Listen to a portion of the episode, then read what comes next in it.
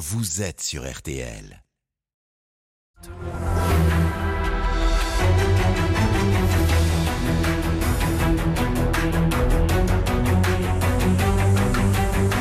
Le grand jury RTL Le Figaro LCI, Olivier Bost. Bonjour à tous, bienvenue dans ce grand jury RTL avec nos partenaires Le Figaro et LCI. Clément Beaune, bonjour. Bonjour. Vous êtes le ministre des Transports. Dans votre champ de compétences, le bazar dans les TER, les bus, les métros. Nous allons en parler. Nous parlerons aussi du contrôle technique pour les motos et les scooters. Il y a également une prochaine augmentation des tarifs des péages. Sur le plan politique, vous venez de la gauche, Clément Beaune. Comment voyez-vous ce qui se passe au RN Que pensez-vous de l'appel à droite d'Emmanuel Macron pour gouverner? La dissolution est-elle inévitable? Ce grand jury est en direct. Marie-Pierre Haddad de la rédaction de RTL est avec nous. Bonjour Marie-Pierre. Vous allez nous relayer toutes les questions que vous, vous pouvez poser euh, chez vous sur les réseaux sociaux avec le hashtag Le Grand Jury.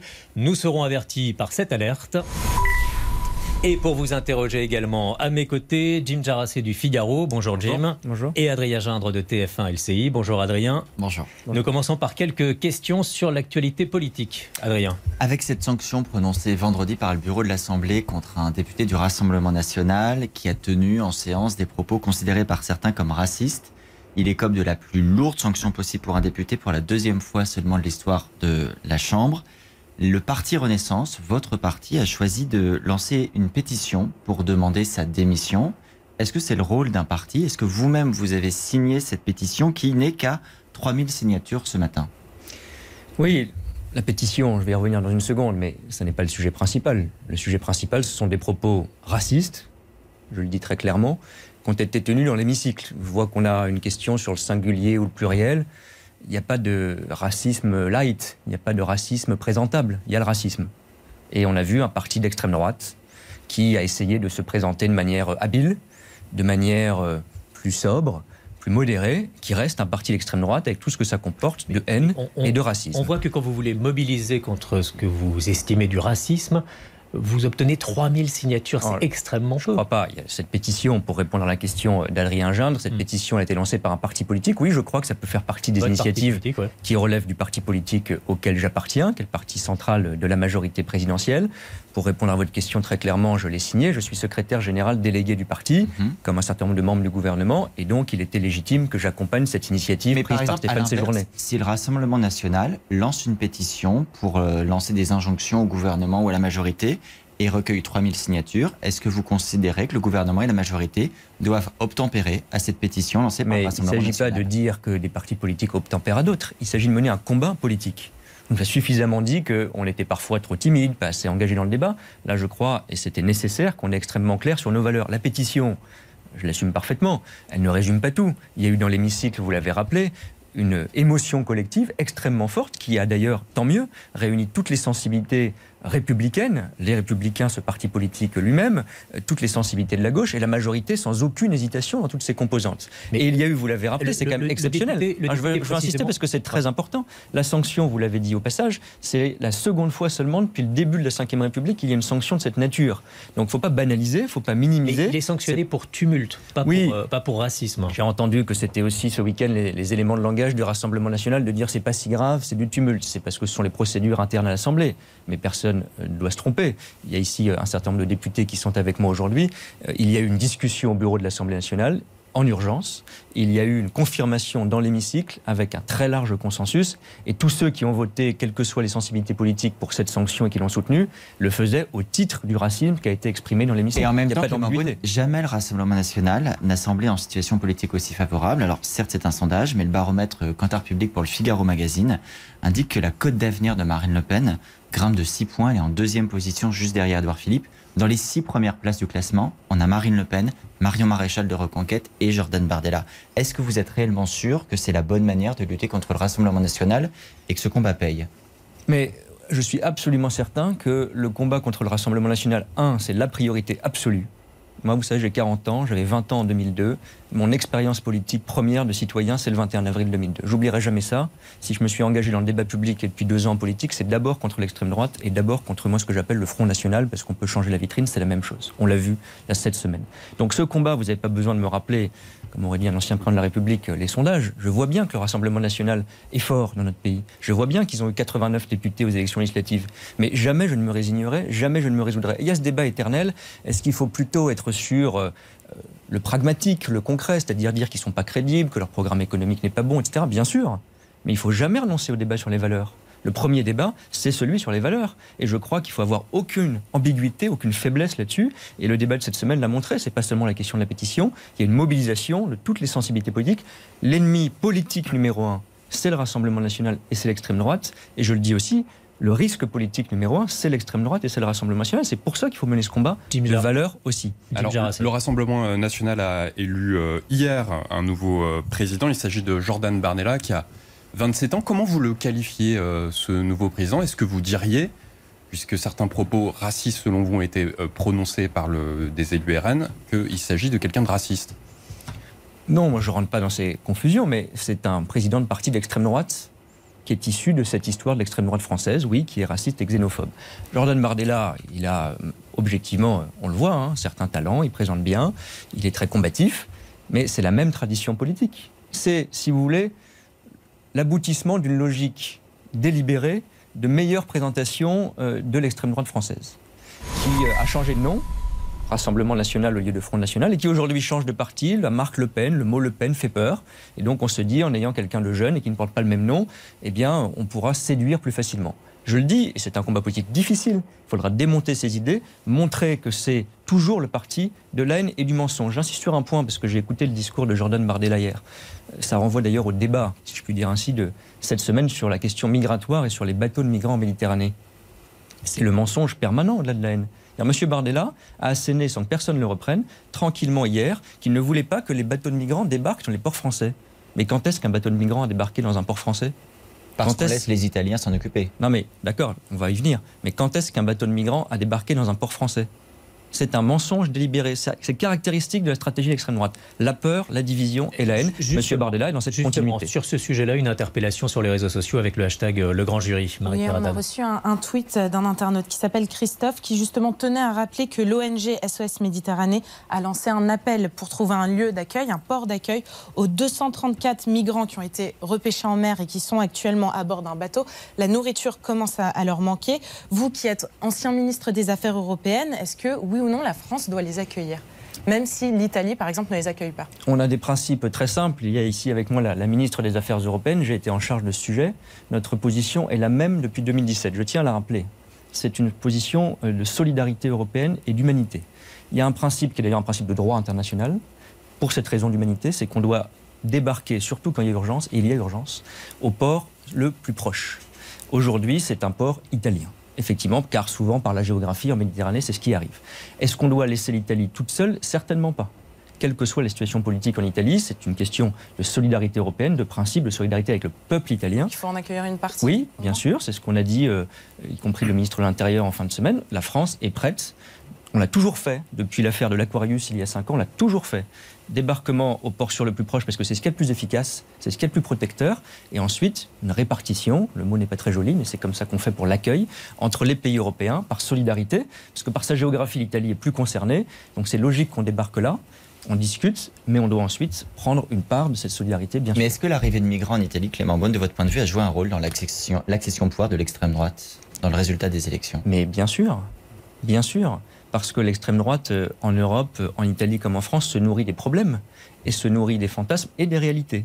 Et sur la question migratoire, l'Italie a vécu une réalité, c'est qu'elle a été, je le dis très franchement, laissée parfois un peu seule dans cette euh, difficulté d'accueil et de débarquement. Et donc oui, il y a eu L'extrême droite l'a souvent exagéré, l'a souvent exacerbé, mais il y a eu une peur. Et je crois fondamentalement que, on parlait des valeurs, pour combattre l'extrême droite, il faut parler des valeurs et les défendre sans aucune faiblesse, et puis de l'efficacité dans les réponses. Si on aide un pays qui, par sa géographie, est confronté au problème des migrants, eh bien, je crois qu'on l'aide aussi à faire face à la montée du populisme et l'extrême droite. Et puis bien sûr, c'est une politique migratoire plus globale. C'est pas seulement accueillir en urgence les bateaux de migrants, c'est travailler avec les pays d'accueil pour qu'il y ait moins de départs, c'est avoir des gardes-côtes qui, par exemple, au nord de l'Afrique, aident à éviter les départs. C'est une politique de développement, évidemment, qui doit là aussi être plus européenne. Quand on écoute, euh, quand je vous écoute la façon dont vous parlez du Rassemblement national, est-ce que vous regrettez pas aujourd'hui euh, une forme de, de, position conciliante euh, qu'a eu la majorité avec le Rassemblement national au moment de son accession à, l'Assemblée nationale, notamment sur la distribution de, des, postes, notamment des deux vice-présidences pour le Rassemblement national? D'abord, je crois qu'il n'y a eu aucune position conciliante de notre parti, de notre majorité, du gouvernement, du président de la République, jamais à l'égard du Rassemblement national. Je tiens quand même à rappeler, sans Et vous avez permis deux vice-présidences à l'Assemblée. J'y viens, dans un instant, mais voyons le problème ne date pas du 20 juin et de la distribution de postes à l'Assemblée nationale. Je rappelle qu'en 2017, Emmanuel Macron s'engage d'abord pour le combat contre l'extrême droite et que facile de refaire le film aujourd'hui. N'oublions pas qu'il y avait un risque Le Pen dès ce moment-là. Et donc, en ayant un parti pro-européen, réformateur, laïque, engagé, rassembleur, nous avons évité aussi la montée euh, encore plus forte et dangereuse de l'extrême droite. Le combat n'est pas fini, c'est celui d'une génération. Et le résultat des élections législatives, malheureusement, témoigne, c'est une réalité démocratique aussi, du fait que le Rassemblement national a du soutien. Et dans le règlement de l'Assemblée nationale, il est prévu qu'au bureau, toutes les sensibilités politiques sont rassemblées. Il y a aussi un président de la Commission des finances qui vient de LFI. Donc le sujet n'est pas tant celui-là. Il n'y avoir aucune compromission sur les valeurs, sur les principes et sur les votes. Et je tiens à demander aussi à la France insoumise moi, j'ai jamais mis de signe égal entre la France insoumise et le Rassemblement national. Vous parlez de clarté, j'ai toujours été, je crois, d'une clarté exemplaire à ce sujet. Pour le mais il faut que tout le monde le soit. La ministre disent que ni l'un ni l'autre n'appartiennent à la républicain, ils mettent un signe égal. non, la première ministre a dit, je crois que ce sont ses mots exacts vendredi, devant l'Assemblée nationale, je ne mets pas de signe égal entre la France insoumise et le Rassemblement national. Mais il faut que la France insoumise ait la même clarté aussi. Donc moi, je ne me trompe pas d'ennemi, je ne me trompe pas de combat. On l'a vu sur la question du racisme, mais il faut que tout le monde ait à cœur de dire le premier combat politique, c'est contre le Rassemblement national. Une question sur euh, les réseaux sociaux avec le hashtag Le Grand Jury, Marie-Pierre Haddad. Oui, une question. Vous avez euh, récemment partagé sur votre compte Twitter un courrier où euh, vous avez reçu une, un courrier avec une insulte homophobe écrite dessus. Et vous avez écrit Ce n'est pas un acte isolé. Est-ce que du coup, ça veut dire qu'il y a une banalisation de l'homophobie en France? Ben, Il ne le faut pas, mais quand j'ai dit c'est pas un acte isolé, c'est parce que moi-même, j'en reçois beaucoup ce type d'insulte. Euh, et surtout, moi-même, c'est pas très intéressant, mais je sais que c'est fréquent. C'est pas seulement l'homophobie, c'est toutes les formes de haine, c'est euh, l'antisémitisme, c'est le racisme, et c'est pas seulement les politiques. Les politiques, ils ont la chance, comme moi, c'est pour ça que je l'ai fait, de pouvoir dénoncer, pointer du doigt et mener le combat. Mais je sais qu'il y a euh, beaucoup de jeunes en particulier qui sont victimes, soit d'homophobie, euh, soit pour des femmes de sexisme, soit d'antisémitisme. Encore une fois, malheureusement, ça peut aussi se cumuler. Et cette haine, elle existe encore. Je ne sais pas si elle est plus forte qu'avant. Les réseaux sociaux, oui, euh, l'exacerbent parce qu'il y a une forme de gratuité. en tout cas, c'était un courrier, une lettre que oui, vous avez reçue. mais la violence sur les réseaux sociaux peut aussi amener la violence tout court, verbale et euh, physique. Il faut rien laisser passer. Mm. Donc moi, je l'ai fait parce que, au-delà de, de, mon cas, pas très important, c'est une dénonciation, une une mobilisation. Je l'ai fait quand j'étais justement euh, dans ce combat européen sur euh, les zones anti-LGBT en Pologne et en Hongrie. Euh, Laurence Boone aujourd'hui mène ce combat aussi, on doit le continuer. Et puis c'est chez nous, dans la dénonciation quotidienne de cette haine. Jim Gerassé. votre collègue Caroline Cailleux s'était fait remarquer en désignant les, homosexuels comme ces gens-là. Est-ce qu'elle vous a apporté un, soutien cette semaine? Je ne vais pas rendre compte de messages de soutien, j'en ai reçu beaucoup. Je ne vais pas dire qui les a émis. J'en ai reçu beaucoup au sein du gouvernement, au sein de la majorité. Et encore une fois, en l'occurrence, c'est pas. supposer pas de tout le monde. Mais pas, oui, mais c'est pas parce que j'ai pas reçu euh, hmm. un Bristol ou un message qu'il n'y a pas eu du soutien politique. Hmm. Pour répondre à votre question, parce qu'elle est très importante au-delà des, des, expressions à tel ou tel moment, euh, la ligne politique de ce gouvernement, notre engagement premier, c'est le combat pour l'égalité, c'est le combat contre la haine. On a parlé de l'extrême droite, mais c'est beaucoup plus répandu dans notre société. Je crois qu'il faut rien lâcher de tout ça. Je sais que c'est la ligne politique sans aucune ambiguïté de tout le monde dans la majorité et de tout le monde dans le gouvernement. Dans l'actualité de, ces derniers jours, il y a eu aussi une mobilisation importante et parfois violente contre des, euh, bassines de rétention d'eau pour euh, les agriculteurs. Euh, des élus ont participé à ces manifestations. Comment les jugez-vous? Irresponsables. Irresponsables d'être dans des manifestations. Bah oui, parce que quand on est élu de la République, parfois parlementaire, qu'on porte l'écharpe, on respecte des règles. quelle que soit la position de fond, on peut y venir, mais quelle que soit la position de fond, il y a une manifestation qui était illégale. Ce n'est pas une lubie qui a été euh, celle de tel ou tel euh, gouvernement. Il y a eu des procédures pendant plusieurs années, une manifestation a été prévue, elle a été jugée illégale par la préfète, et il y a un état de droit dans notre pays, ça a été contesté devant la justice, qui a confirmé l'interdiction. Ça veut dire qu'il y avait des menaces sérieuses. Malgré cela, c'est quand même très grave, il ne faut pas banaliser ça non plus. Des élus sont allés manifester, parfois ils sont allés au contact des forces de l'ordre, et ils n'ont au mieux pas dénoncé les violences extrêmes contre beaucoup de forces de l'ordre, plus de 60 gendarmes blessés, je veux le rappeler, mmh. et rappeler notre soutien, et parfois même ils ont renversé la situation en disant euh, ce sont les policiers, ce sont les forces de l'ordre, les gendarmes qui ont provoqué. De Il faut rétablir ces principes républicains. Pardon Pour autant, c'est de l'écoterrorisme, comme le dit le ministre de l'Intérieur. Le ministre de l'Intérieur avait raison de rappeler la gravité des faits. Il y a eu du vandalisme, il y a eu des comportements inacceptables qui n'étaient pas sympathiques. Oui, mais terrorisme, ça. Après, chacun a ses mots et son vocabulaire. Le ministre de l'Intérieur est chargé euh, du maintien de l'ordre. Vous savez, euh, je suis élu de Paris. Nous sommes à quelques jours des commémorations les attentats du Bataclan qui se trouvent dans ma circonscription. Donc c'est un terme que j'utilise avec euh, une très grande vigilance et une très grande précaution. Donc vous partagez pas le mot, on a Chacun a ses mots. Le constat est partagé totalement. Après, je vous dis comment moi je m'exprime. Et, est-ce que vous comprenez cette euh, radicalité euh, de plus en plus grande sur, de, la part de ces mouvements écologistes? Mais je comprends le sentiment d'urgence, bien sûr. Mais je veux aussi, vous savez, c'est ça d'être peut-être suis-je un, indécrottable modéré, un affreux social-démocrate. Hmm. Face aux problèmes les plus grands, il faut garder la plus grande lucidité. Est-ce que c'est utile de jeter de la soupe sur un Van Gogh? Est-ce que c'est bien et justifiable d'aller euh, lancer un cocktail Molotov contre des forces de l'ordre? Non. Est-ce que ça fait avancer la cause écologique? Je suis absolument certain que non. Ça ne veut pas dire que dans l'histoire, les manifestations, les mobilisations sociales, écologiques n'ont pas servi. Il y en a qui ont été pionniers, bien sûr, mais on ne peut pas tout justifier. Et il faut se mettre autour de la table. La discussion sur des amendements. Les oppositions nous ont parfois des choses dans notre budget, etc. Ça, c'est le débat démocratique. Mais ça n'est pas la même chose que d'aller casser, vandaliser les installations d'ailleurs d'agriculteurs, hein, pas de grands propriétaires, et d'aller participer pardon, à des manifestations illégales avec la plus grande violence.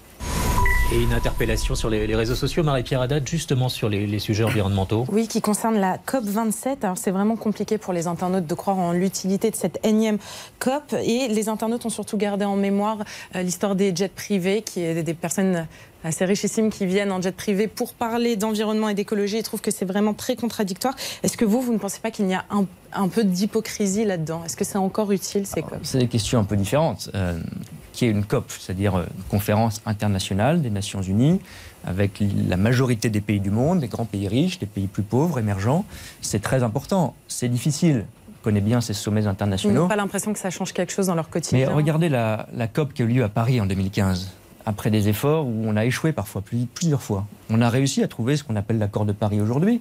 Il est difficile à mettre en œuvre, on n'y est pas. Le président de la République a dit encore ce matin qu'il fallait que les pays riches aident plus financièrement les pays pauvres pour tenir les objectifs. Et c'est quand même dans ce cadre-là qu'on a pris conscience de la gravité des choses et qu'on a lancé des actions. Moi, je me suis occupé de la présidence française de l'Union européenne. On nous a dit qu'est-ce qu'on fait pour l'écologie? La plus grande réussite qu'on ait faite, cette majorité, ce gouvernement ces dernières années pour l'écologie, c'est qu'au niveau européen, on a l'objectif obligatoire d'être neutre en carbone, plus d'émissions de gaz à effet de serre en 2050. Ça s'est fait au départ par des sommets internationaux qui étaient parfois compliqués, parfois confus, ça a abouti. C'est un combat. De la République mène ce combat, il arrive plutôt d'ailleurs à la COP aujourd'hui. Et puis après, il y a la question de l'exemplarité, de jet, etc. Je crois que ce n'est pas tout à fait la même chose. Mais oui, moi je comprends, je me suis exprimé sur ce sujet, que quand on fait des efforts de transition écologique, quand on fait des efforts de sobriété, qu'on demande à tous les Français, il ne s'agit pas d'être dans la démagogie ou la dénonciation des riches, il s'agit de dire ceux qui ont un peu plus doivent faire un peu plus. La sobriété, c'est comme l'impôt, ça doit être progressif. C'est-à-dire, pour être un, peu plus précis sur ce sujet bah, Typiquement, l'utilisation d'un avion privé. Alors, il y a beaucoup d'utilisation. Je ne suis pas dans la démagogie euh, et la facilité.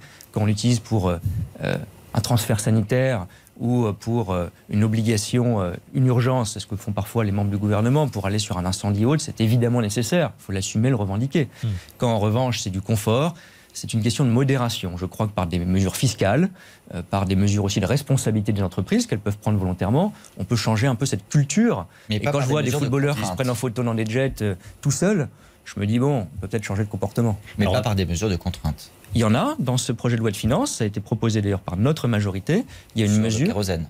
Oui, mais c'est très important. Il y a une mesure qui augmente la taxe sur l'aviation privée, parce que par ailleurs, il y avait une injustice supplémentaire, c'était que l'aviation privée, les fameux jets, étaient moins taxés que la voiture du quotidien pour les Français ou que certains euh, avions commerciaux. Donc on a remis fin à cette injustice fiscale. Et au niveau européen, avec mes homologues ministres des Transports, on a eu des discussions pour euh, aller plus loin, notamment pour effectivement, ça ne concerne pas que les jets, mais l'avion en général, euh, taxer le kérosène parce que l'aviation est le seul secteur aujourd'hui où le kérosène n'est pas taxé, ça n'est pas normal. Alors on va, on va aborder maintenant des sujets vraiment d'écologie euh, quotidienne avec Jim Jarassé. Oui, une question sur la voiture électrique et les incitations, justement, vous en, vous en parliez, vous incitez les, les Français à, à s'équiper en voiture électrique, mais y aura-t-il suffisamment d'énergie, d'électricité pour euh, alimenter euh, ces voitures? On, voit notamment que EDF euh, e ne respecte pas son calendrier de redémarrage des centrales. Est-ce que vous pouvez nous dire aujourd'hui qu'il y aura suffisamment d'électricité pour ces voitures? Alors, il y a le sujet de court terme qui est d'avoir nos réacteurs qui marchent le plus vite, le plus tôt possible cet hiver. Et puis, il y a un sujet de plus long terme qui est produire plus d'électricité. Le président de la République l'avait dit d'ailleurs dès son discours de, Belfort en début d'année.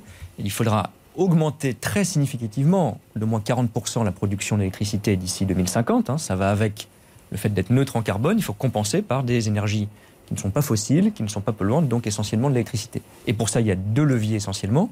Pour ça qu'il faut agir maintenant, c'est le nucléaire. Assumons-le, revendiquons-le. Il faut de nouveaux réacteurs. On a engagé ce travail, ça prend plusieurs années, mais raison de plus pour le faire maintenant. Et puis, ce sont les énergies renouvelables.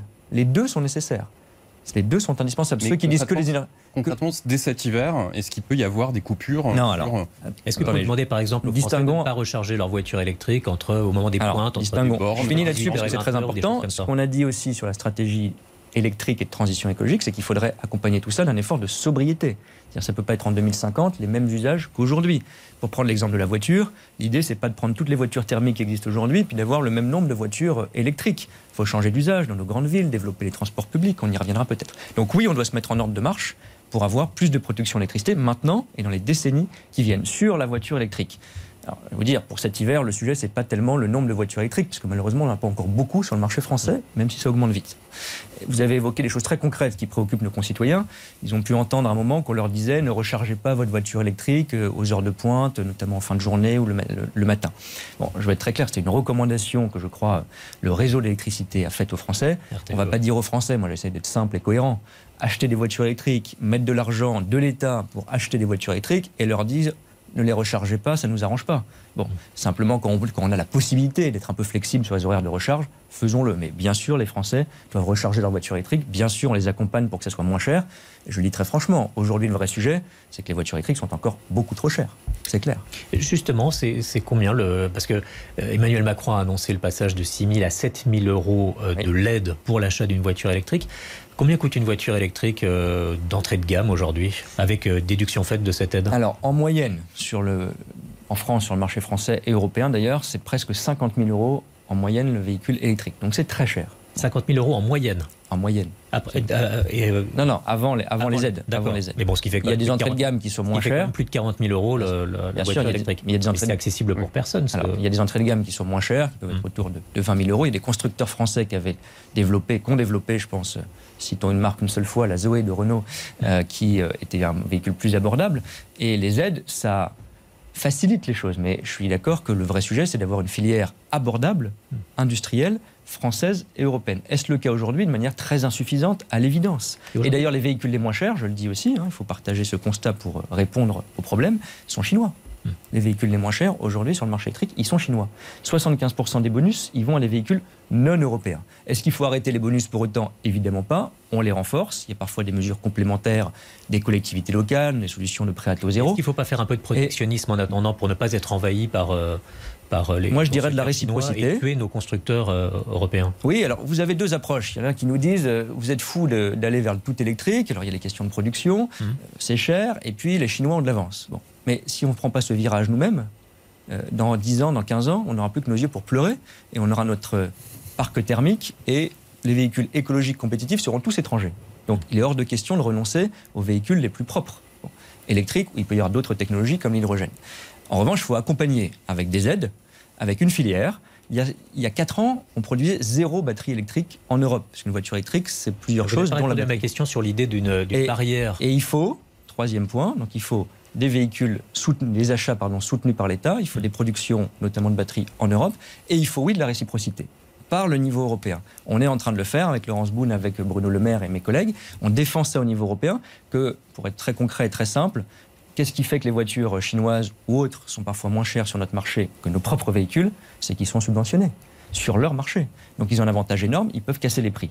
Si on dit, quand on vend un véhicule électrique sur le marché français européen, vous avez une sorte de taxe anti-dumping qui compense les subventions que vous avez reçues, là on recrée de la concurrence juste et on peut avoir une filière française européenne. oui à la réciprocité. Une dernière question sur les voitures électriques. Est-ce que vous avez le sentiment, puisque vous venez de décrire, que 2035 pour la fin des voitures thermiques en Europe, c'est une date qui est réaliste? Le commissaire au marché intérieur Thierry Breton lui-même dit peut-être envisager une clause de revoyure en 2026. Est-ce que vous partagez cette manière de voir les choses? Est-ce qu'il faut une clause de revoyure en 2026 Oui, d'abord, c'est le texte qui a été voté. Mmh. Parce qu'il y a eu une discussion entre les États membres européens et avec le Parlement européen. C'est ça qui a été inscrit dans le texte. Objectif 2035. Je crois qu'il faut le garder parce que c'est comme ça qu'on mobilise aussi les constructeurs eux-mêmes le disent, une filière et une transformation. Elle est lourde, elle est massive, elle est hyper ambitieuse, mais il faut le faire.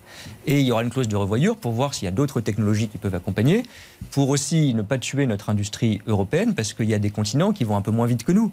On ne va pas arrêter d'exporter des véhicules hybrides ou thermiques à l'étranger en 2035, sinon c'est les Chinois qui vont conquérir tous les marchés en développement. Donc pour toutes ces raisons, il faut avoir une clause de revoyure en 2026. je pense que c'est raisonnable. Dès l'année prochaine ou dès 2024, on sera capable de fournir des véhicules électriques à 100 euros comme Emmanuel Macron l'avait promis Oui, notre engagement c'est pour 2024. Pourquoi ça prend un peu de temps? Il y a des modalités euh, techniques, financières à mettre en place, mais c'est surtout pour la raison que je vous indiquais.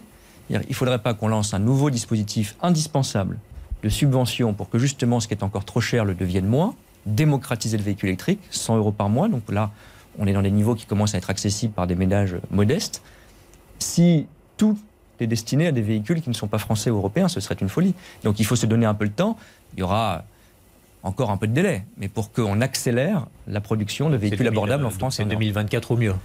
Alors tout ne sera pas européen et français en 2024, mais on hmm. commence parce qu'il faut trouver cet équilibre entre passer le, le début de l'opération de la le début de l'opération, on l'a dit, le président de la République l'a annoncé au moment du mondial de l'auto, c'est Deuxième semestre 2023, on peut rentrer dans le dispositif, réserver sa voiture, se manifester, et les livraisons peuvent commencer en 2024. Donc la, la promesse d'Emmanuel Macron sera tenue Oui, la promesse sera tenue. Je pense que c'est un dispositif essentiel pour passer à la vitesse supérieure et démocratiser la voiture électrique. Alors en attendant la voiture électrique pour euh, tout le monde, eh bien, il y aura pour tout le monde euh, probablement des augmentations de, des péages, il y aura également euh, des zones de restriction de circulation pour les voitures dans les centres-villes, il y aura aussi un contrôle technique pour les deux roues. De tout ça, on va reparler dans la seconde partie du grand jury. On parlera également, bien évidemment, de toutes ces difficultés en ce moment dans les transports en commun.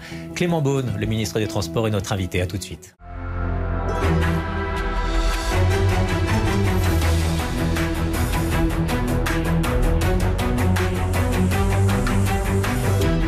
Grand jury RTL Le Figaro LCI.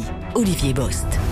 Clément Beaune, le ministre des Transports, est l'invité de ce grand jury et nous allons reprendre cette seconde partie avec une question qui va concerner beaucoup d'automobilistes, les restrictions de circulation dans les centres-villes. Jim Une question sur les ZFE, les zones faibles émissions. D'ici 2025, euh, les grandes villes vont réguler euh, l'accès euh, aux véhicules les plus polluants. Est-ce que vous êtes confiant sur ce calendrier? Est-ce qu'il va pouvoir être tenu euh, étant donné euh, les difficultés notamment sur les transports en commun et, sur l'électrique dont on a parlé à l'instant.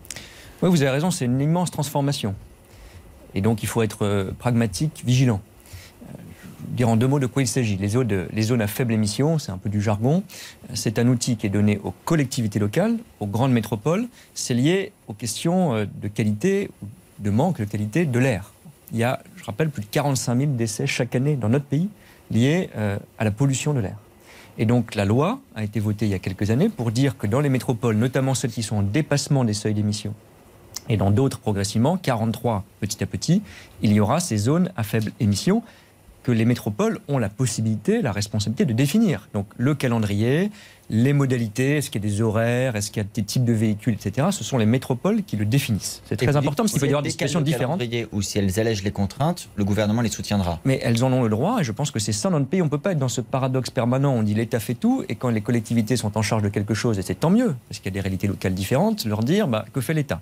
Alors j'y viens. Il y a une dizaine de métropoles qui étaient au moment du vote de la loi il y a quelques mois en dépassement des seuils. Et donc pour ces métropoles, il y a un calendrier qui est impératif elles ont des flexibilités, mais c'est à partir de 2025 qu'elles doivent mettre en place la zone à faible émission. Pour les autres métropoles, il y a encore plus de flexibilité, elles peuvent définir des calendriers plus souples. Ensuite, on ne pas en tout le détail, mais les critères sont modulables. C'est-à-dire qu'il peut y avoir euh, des véhicules plus ou moins anciens qui sont exclus des centres-villes. Donc il faut que les choses soient progressives et que chaque métropole définisse la situation en fonction de ses contraintes. La responsabilité de l'État, c'est quoi? C'est d'accompagner, justement, je disais. Euh, le rôle de l'État, je l'assume, c'est de mettre des aides sur la table pour que progressivement, et ça va s'accélérer beaucoup d'ici 2025, on passe de plus en plus à l'électrique. Je prends juste un exemple pour montrer que ça va quand même assez vite. Il y a 5 ans, c'était 1% des véhicules vendus chaque année qui étaient électriques dans notre pays. Aujourd'hui, on est presque à 15%. Et ça va sans doute doubler d'ici la fin de la décennie. Donc oui, il faut prendre en compte la situation de ceux qui n'ont pas les moyens, de ceux qui seront obligés de rester aux véhicules thermiques, de ceux qui ont besoin d'être accompagnés financièrement pour changer. On a augmenté dans le budget que j'ai défendu avec Christophe Béchu les aides à la conversion. Il y a une prime à la conversion, il y a un bonus écologique et maintenant il y a un prêt à taux zéro pour passer au véhicule électrique. Ça, c'est l'État qui le définit. Les villes, en les complément villes qui des ces, ces zones de restriction de circulation vous demandent aussi de mettre en place des radars pour faire respecter ces restrictions. Vous vous répondez, c'est fin 2024. Pourquoi ça serait aussi, Oui, alors, pourquoi c'est aussi lointain? Là aussi, il y a un peu de paradoxe parce qu'on nous dit vous êtes euh, des grands méchants, vous voulez faire du contrôle, euh, et puis on nous dit c'est trop tard. Quelle est la réalité? C'est que si vous mettez des règles, c'est les collectivités encore une fois qui les définissent, et c'est tant mieux, il faut des contrôles ensuite. Bon. Et Ouais. les collectivités vont mettre en place des contrôles. Si on veut que ces contrôles soient plus rapides, plus efficaces, il, faut mieux, il vaut mieux pardon, les automatiser.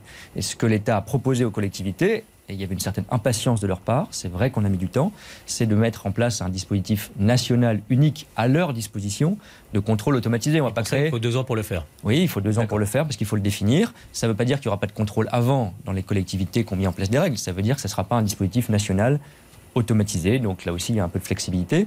C'est important de le, de le souligner. Adrien Jean. Alors, pour le moment, on est encore dans une période de subvention aux voitures et aux voitures y compris thermiques. La remise à carburant à la pompe va diminuer à partir de la mi-novembre et s'éteindre à la fin de l'année. Le gouvernement a promis net pour les gros rouleurs. Est-ce que vous êtes au clair sur le fonctionnement de cette future aide Qui va-t-elle concerner Dans quel montant et selon quels critères? Non, les paramètres sont encore en discussion, notamment avec euh, le ministère de l'économie, avec euh, les fédérations professionnelles. Je pense aux routiers dans mon secteur, par exemple. Donc non, on n'a pas encore les paramètres. La Quand vous lo- dites les routiers, c'est-à-dire que ça pourra concerner aussi les professionnels. C'est pas encore décidé, mais c'est une des options quand on parle de gros rouleurs. Ce sont des gens qui ont besoin de la voiture pour aller au travail, et ça peut être dans certains cas des professionnels. Tout ça est encore en discussion. Mais la logique, ce qu'on nous a reproché là aussi, un peu une chose et son contraire. Moi, j'assume, tant que ministre des Transports, comme membre du gouvernement, engagé pour la transition écologique, que cette année, dans l'urgence, face à une explosion des prix des carburants, oui, on est accompagné, les professionnels comme les routiers massivement, mais aussi des automobilistes. Je rappelle quand même, c'est la réalité dont on part.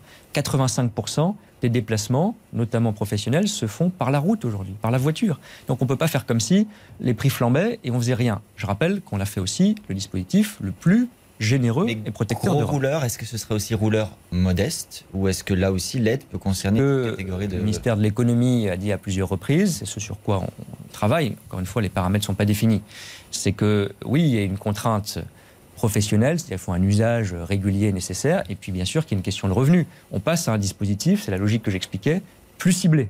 On a eu une mesure d'urgence. C'est quand, surtout, surtout Bah, ça sera sans doute en place au début de l'année, donc il faut que les paramètres soient Parce que définis. la- l'aide, elle s'arrête à la fin de l'année, là. Oui, la ristourne, je vous le confirme, elle s'arrête à la Mais fin donc de la l'année. ristourne va s'arrêter, on n'aura pas de nouveau système. euh, On est en train de le discuter. L'idée, c'est de donner la visibilité avant la fin de l'année, bien sûr, aux automobilistes concernés. On est en train d'y travailler. On a toujours adapté à la situation des prix, à la situation qui est malheureusement très volatile. Hmm. Euh, nos réponses, je crois qu'honnêtement, là-dessus, on peut nous faire confiance. On a été toujours au rendez-vous, toujours très réactifs pour les professionnels comme pour les automobilistes, plus qu'aucun pays européen. Jim. Clément Beaune, une question sur les stations essence. 13 d'entre elles manquent encore de 13%. 13% pardon, d'entre elles euh, manquent encore de, de carburant, en particulier en, en Ile-de-France et en, en Bourgogne-Franche-Comté. Le dépôt de Faisin est toujours en grève et les salariés ne sont plus réquisitionnés. Est-ce que vous attendez Est-ce que vous attendez que le mouvement finalement s'épuise de lui-même? Alors, d'abord, c'est un peu moins, je crois, de stations aujourd'hui, mais vous avez raison, il y a encore des problèmes. Ils sont plus du tout, heureusement, de la même ampleur que ce qu'on a connu, et surtout, ils sont assez localisés. Ici, à Paris en Ile-de-France, c'est encore compliqué. Et dans deux autres régions, quelques points spécifiques dans ces régions, Bourgogne-Franche-Comté, en effet, et Auvergne-Rhône-Alpes, notamment à cause du mouvement à Faisin. Il y a eu une fin de grève en Normandie qui permet aujourd'hui d'améliorer, mais que depuis mercredi, jeudi, les approvisionnements en Et Les Ile-de-France. salariés sont réquisitionnés à Faisan ou pas? Alors, je viens sur Fézin. Donc, on a arrêté la grève. Enfin, la grève s'est arrêtée, pardon, en Normandie, ce qui devrait améliorer rapidement la situation en Ile-de-France. C'est un des sujets qui bloquait. Hmm. Et puis, il y a une, un mouvement qui se poursuit. Je le regrette parce qu'il n'y a aucune justification. C'est un mouvement qui est devenu jusqu'au boutiste euh, en, à Fézin. Il y a eu euh, précédemment des réquisitions. Nous ne l'excluons pas pour l'avenir, mais nous essayons toujours de privilégier l'option de sortie de crise. Honnêtement, il n'y a plus de justification à ce qu'il y ait aujourd'hui un mouvement social dans un seul site en France. La question de Jim, pour le moment, vous attendez. Le gouvernement n'a plus d'action proactive pour que le conflit se règle. D'abord, je ne rentre pas trop dans les détails, mais le site tourne en partie. Il approvisionne, il n'est pas à l'arrêt parce qu'il y a eu des réquisitions dans le passé. il y a tous les jours des dizaines de milliers de personnes dans les régions que vous venez de citer. Oui, j'y viens, Adrien Jeanne. Mais donc nous n'excluons rien sur, euh, on verra en début de semaine, sur des mesures supplémentaires à Fézin si c'est nécessaire. On a vu qu'en Normandie, par le dialogue social, on était sorti de la crise. Je rappelle aussi, parce que ce n'est pas une petite contrainte technocratique, la réquisition dans notre pays, elle obéit à un cadre juridique précis parce qu'elle s'articule avec le droit de grève. C'est normal aussi. Et donc, il faut que le gouvernement fasse son boulot. Je crois qu'on l'a fait. Et que le dialogue social joue son rôle. Et il y a un dernier point, pardon de rentrer dans le détail, mais c'est la vie concrète, euh, qui fait qu'en Ile-de-France ou dans d'autres régions, il y a encore des points de blocage. C'est que les circuits d'approvisionnement ont été très perturbés. Quand vous avez deux, trois semaines de mouvements sociaux, parfois plus, eh bien, euh, les, les trajets des routiers ont changé, les circuits de distribution sont désorganisés. Donc c'est aussi ça qui explique que dans certains cas, notamment en Ile-de-France, il y a encore quelques problèmes. En février prochain, les sociétés d'autoroutes vont pouvoir augmenter leurs euh, tarifs, hein, c'est dans leur euh, contrat. Euh, quelle serait pour vous l'augmentation acceptable pour les automobilistes? Alors vous avez raison, là aussi je rappelle en deux mots, tous les ans, c'est prévu comme cela dans les contrats et il y a des investissements en face, il y a une augmentation des péages qui est liée à l'inflation en gros. Et donc, dans des périodes comme celle qu'on vit, il y a un risque d'évolution forte, d'augmentation forte des péages.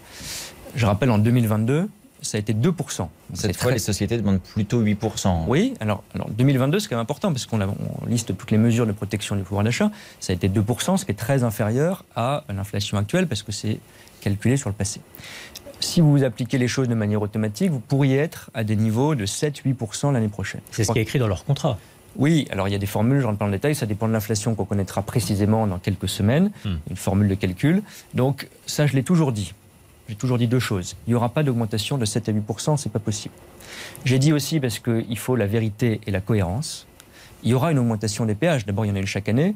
Et dans un univers d'inflation élevée, qui est lié à la situation internationale, qui est lié à la guerre, qui est lié à toutes les difficultés qu'on connaît, je ne peux pas dire aux automobilistes circuler, il n'y a rien à voir, il n'y a pas de problème, il n'y a pas d'augmentation des prix alors que le reste augmente. Donc il faut que cela se reflète dans les hausses. Ça sera une hausse plus importante certainement parce que l'inflation est plus élevée que ce qu'on a connu les 2% de 2023. Donc ça sera dans cette fourchette-là. Il y a une discussion qui est engagée, je ne cache rien, mais il y a une discussion qui est en cours avec les sociétés d'autoroutes. L'autre point, j'insiste, c'est la cohérence. On a parlé du soutien au carburant, on a parlé du soutien aux automobilistes. Il a été massif, il était nécessaire et on continuera de manière plus ciblée. Mais on veut aussi encourager justement la transition écologique. Et donc moi, je ne veux vois pas dire même si c'est difficile à dire, aux automobilistes, le seul mode de transport qui connaîtra aucune augmentation en France, c'est la voiture. C'est pas possible. Mais les sociétés d'autoroutes ont vraiment besoin de toucher plus d'argent pour leur péage l'année prochaine. Je pourrais vous dire démagogiquement, et c'est vrai, les sociétés d'autoroutes vont bien, euh, et donc euh, on peut, on l'a fait dans le passé parfois, les taxer, etc. Il y a eu des débats sur ces contrats Démagogiquement ou factuellement Oui, mais leur situation économique est plutôt bonne. Mmh. Elles ont aussi subi, comme beaucoup d'industries et d'entreprises, des hausses de coûts. C'est pas la situation des des grandes entreprises d'énergie, les sociétés d'autoroutes, parce que leur, elles, leur coût augmente. Donc elles n'ont pas de rente, en quelque sorte, liée à l'inflation actuelle. Donc c'est normal qu'il y ait une partie de cette inflation qui soit dans les prix. Sinon, c'est tout le modèle d'investissement dans les bornes électriques qui, par exemple, est mis à plat. Moi, je préfère demander aux sociétés d'autoroutes que d'ici début 2023, il y ait des bornes électriques sur toutes les aires de service et qu'elles contribuent à la transition écologique. Je préfère leur demander des investissements de sécurité pour que la route soit plus sûre et moins polluante. Je préfère leur demander qu'elles passent à des autoroutes sans péage parce que ça fait moins d'émissions, vous arrêtez pas et vous redémarrez pas. C'est ce genre d'investissement. Donc, augmentation modérée, on est en train de discuter. Je veux aussi qu'on prenne en compte la situation de ceux qui ont fait le choix de l'électrique, qu'on prenne en compte la situation de ceux qui ont besoin de la voiture tous les jours pour aller au travail. C'est pas tout à fait pareil que d'utiliser une fois tous les six mois l'autoroute pour partir en vacances. Donc on va différencier les choses, on en discute, et cette augmentation ne sera pas de 7 à 8 Et justement, sur les réseaux sociaux, c'est à propos des, autoroutes, Marie-Pierre Oui, à propos des autoroutes et, pardon, autoroutes et de la vitesse, justement, sur ces autoroutes. Euh, vous avez euh, demandé aux fonctionnaires de réduire leur vitesse à 110 km/h, mais les internautes, eux, ne sont pas convaincus. Pierre estime, par exemple, que ça ne sert à rien. Si la France est seule dans son coin, il faut envisager ce genre de mesure au niveau européen. Vous conseille-t-il? Est-ce que déjà cette mesure pourrait être étendue à d'autres usagers, par exemple les Français eux-mêmes? Et est-ce que vous envisagez une mesure européenne? Alors, Pierre a raison, ça vaut pour beaucoup de mesures de la transition écologique. Quand on fait tout seul, on est moins efficace. Euh, oui, mais c'est vrai pour euh, la vitesse sur les routes, c'est vrai pour euh, nos efforts sur le chauffage ou sur la consommation d'énergie. On est toujours plus efficace à beaucoup. Ça ne veut pas dire qu'il faut attendre tous les autres pour faire des actions supplémentaires. Donc ça, je crois que ce n'est pas le, le, seul argument à prendre en compte. On a demandé effectivement, parce que c'est la responsabilité de l'État comme employeur, on a plusieurs millions d'agents publics, plusieurs centaines de milliers de trajets quotidien nos agents, quand ils utilisent leur voiture pour leur service, nos agents des routes, etc., de rouler un peu moins vite. Ça ne sert pas du tout à rien, hein. je le précise quand même. Quand vous réduisez de 10 km/h votre vitesse sur un trajet d'autoroute, c'est 1 litre au 100 d'économiser. Donc pour le climat et pour le pouvoir d'achat, ce n'est pas anecdotique.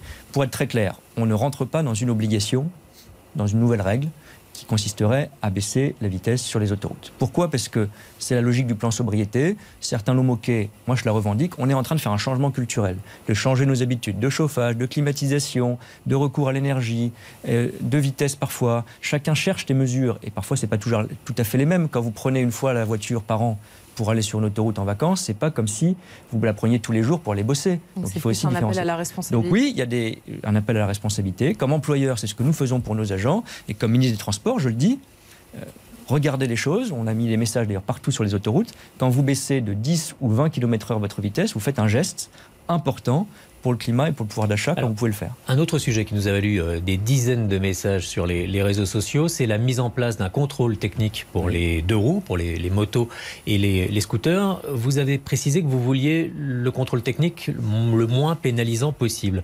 Ça veut dire quoi, moins pénalisant? Alors, pour essayer de résumer les choses, il y a eu... Euh, une directive européenne qui prévoyait euh, de renforcer les obligations de sécurité sur les motos et les scooters.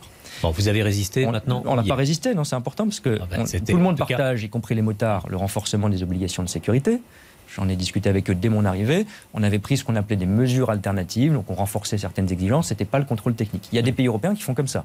Bon, Chez nous, le Conseil d'État a dit vous pouvez pas, il faut passer au contrôle technique. Euh, on est dans un état de droit, on respecte la décision de justice, même quand elle est pas la position initiale du gouvernement, et même quand je sais, elle inquiète beaucoup de motards je peux le comprendre. Donc maintenant, on concerte. Je vais commencer à rencontrer des associations cette semaine. Je rencontrerai les fédérations de motards. Quand j'ai dit le moins pénalisant possible, d'abord, il faut de la progressivité. Ça ne peut pas se faire du jour au lendemain. Je rassure ceux qui pouvaient être inquiets, le contrôle technique n'est pas en vigueur ce dimanche. Il mettra encore mais un peu de temps. Il y a un moment où il n'existe pas, puis un moment où il existe. Oui, mais il peut y avoir des étapes parce que euh, par ailleurs c'est la vraie vie. Il y a des centres de contrôle comme vous l'avez sur une voiture hmm. euh, et donc ils ne sont pas tous équipés. Hmm. Vous pouvez avoir des contrôles qui sont assez légers dans un premier temps, qu'on appelle visuels, et puis qui sont plus détaillés dans un second temps. On va discuter de tout ça. Donc il y a des modalités. Je le dis aussi, et c'est pas, moi je suis pas motard personnellement, mais je comprends. Euh, c'est un changement culturel là aussi.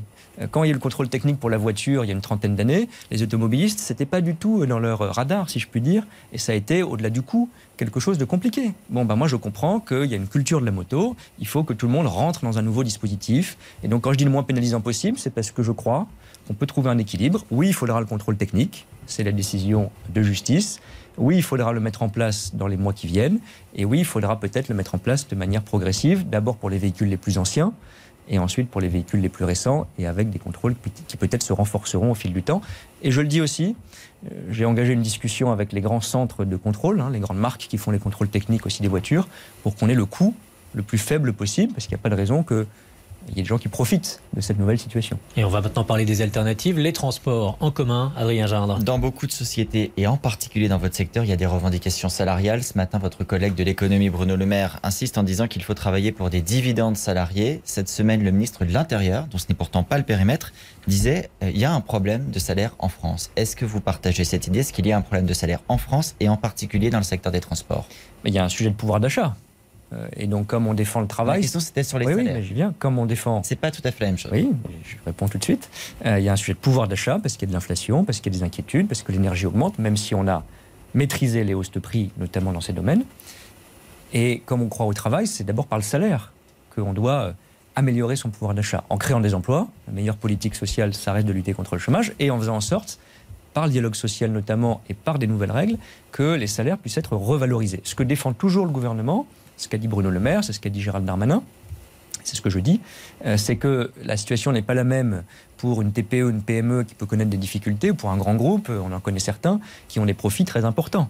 Donc l'important, c'est de partager la valeur créée et le profit. Le dividende salarié, c'est une promesse de campagne d'Emmanuel Macron. On est en train d'y travailler. C'est le ministre du Travail qui est en train d'entamer ce chantier, des consultations sociales. Et en début d'année, il y aura des propositions législatives sans doute pour euh, mettre en place ce dividende salarié. C'est-à-dire quand l'entreprise, c'est ça la logique, donne des dividendes à ses actionnaires, elle doit aussi partager plus en termes de salaire ou de dividendes avec ses salariés. Alors, laissons les TPE de côté. Il y a aussi des grandes entreprises dans le secteur du transport, euh, parfois publiques, SNCF, RATP. Est-ce qu'elles doivent augmenter les salaires y compris pour répondre aux difficultés de recrutement qu'elles connaissent? Mais je salue la responsabilité de ces entreprises parce que beaucoup l'ont fait.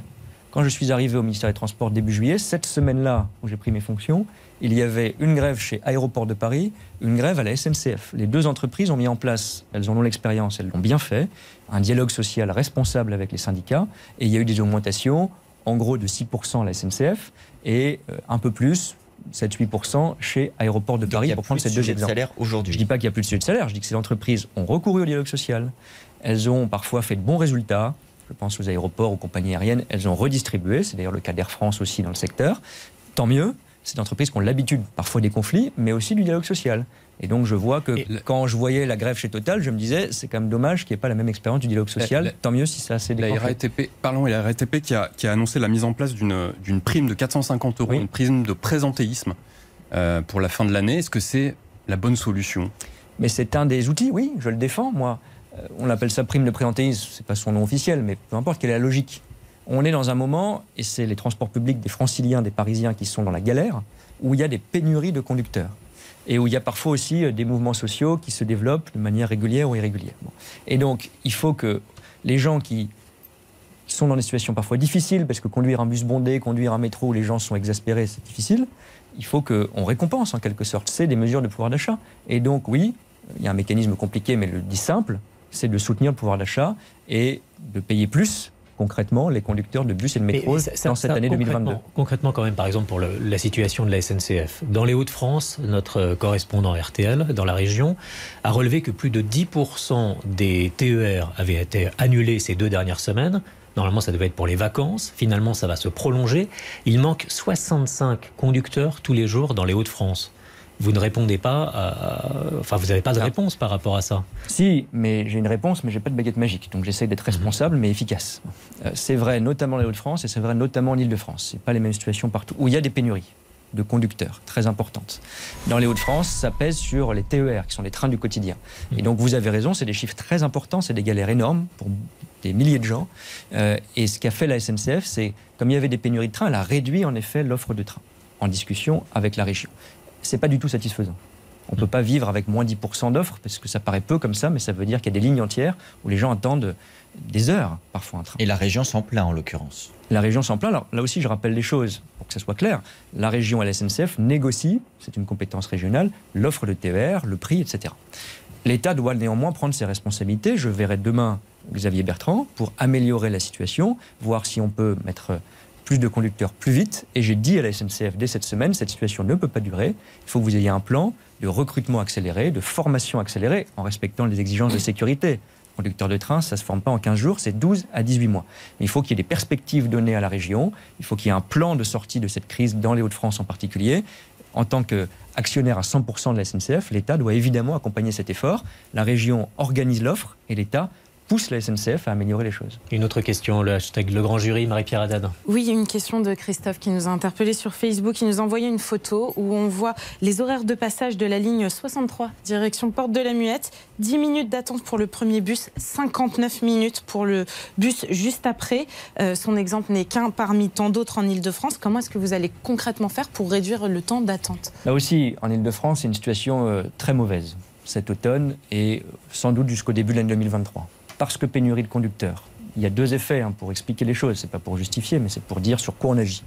Il y a un effet post-Covid. Le trafic a repris et les conducteurs n'ont pas été formés en assez grand nombre. En Ile-de-France, il y a un sujet spécifique aussi, c'est que la région avait décidé peut-être face au Covid, de réduire un peu l'offre. Et donc aujourd'hui, on a moins de bus en circulation et de métro en circulation, surtout de bus. Donc là aussi, il faut que la région et la RATP se mettent autour de la table. Ça a été fait. Il y a un plan d'urgence pour recruter 1500 conducteurs en 2022. Ça répond à ce problème. Mais là aussi, ça mettra, je le dis très franchement, quelques semaines et sur certaines lignes quelques mois à revenir à une situation normale. Et puis l'État, il est là pour euh, encourager la RATP à faire mieux plus vite. Il y aura un nouveau président de la RATP, on en parlera très vite, j'espère M. Castex. Il y a un investissement de l'État qui est important aussi pour l'avenir. Il ne faut pas oublier face aux galères du présent qu'il faut résoudre le plus vite possible, qu'on met un milliard d'euros chaque année sur la table pour construire quatre lignes de métro en Ile-de-France, pour améliorer l'offre avec la région. Et j'aurai ces discussions encore avec Valérie Pécresse. Il faut que la région prenne ses responsabilités et que l'État facilite les recrutements à la RATP. À ce sujet, justement, euh, Valérie Pécresse menace d'augmenter le pass Navigo, c'est le pass mensuel pour pouvoir voyager en, Ile-de-France, à 100 euros. Il est aujourd'hui de 75 euros. Euh, elle demande que les entreprises contribuent plus à l'offre de transport. Qu'est-ce que vous lui répondez Alors, Ça, c'est vous qui pouvez décider, oui. elle.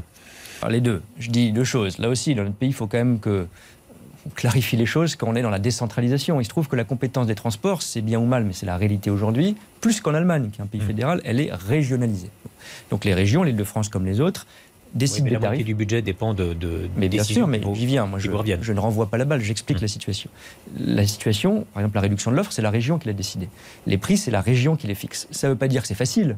J'ai mmh. discuté avec Valérie Pécresse de manière constructive. Je sais que c'est difficile de construire son budget. L'État fait plusieurs choses. D'abord, il essaye de baisser les coûts de l'énergie pour les collectivités, pour qu'ils dégagent qu'elles dégagent les régions des marges de manœuvre dans leur budget, notamment au profit des transports. Ça bénéficiera aussi à l'île de France. Et puis, dans les semaines qui viennent, moi, je suis ouvert à avoir les discussions, mais il faut que chacun, là aussi, assume les choses. Madame Pécresse propose notamment qu'il y ait une augmentation du versement des entreprises.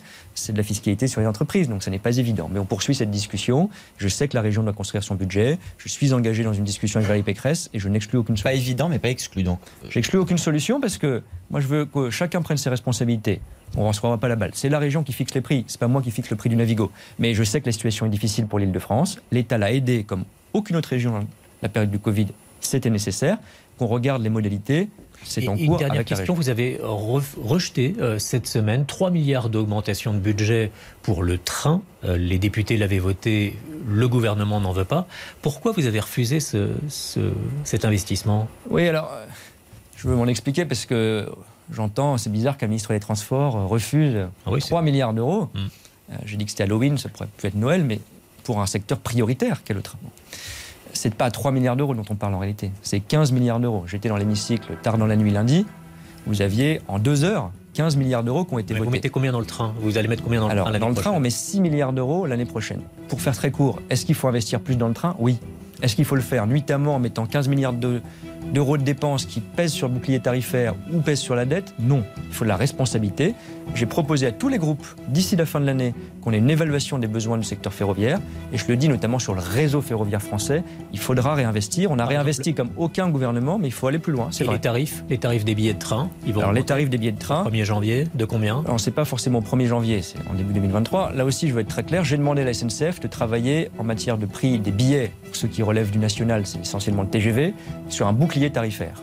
Et que la hausse des billets ne soit en tout cas, soit en tout cas pardon, inférieure à l'inflation. Parce qu'on ne peut pas vouloir encourager le train? Donc inférieur à 6%, c'est ça l'idée C'est en discussion, mais quoi qu'il a. Et que surtout, là aussi, comme pour les péages autoroutiers, inférieur à l'inflation. Et surtout, que ceux qui ont besoin du train au quotidien, les plus modestes, les jeunes qui utilisent les Ouigo par exemple, soient protégés. Donc je demande à la SNCF, dans les prochains jours, de travailler à un bouclier tarifaire sur le train. Merci beaucoup Clément Beaune, ministre des Transports, qui était l'invité de ce grand jury. Bon dimanche à vous tous.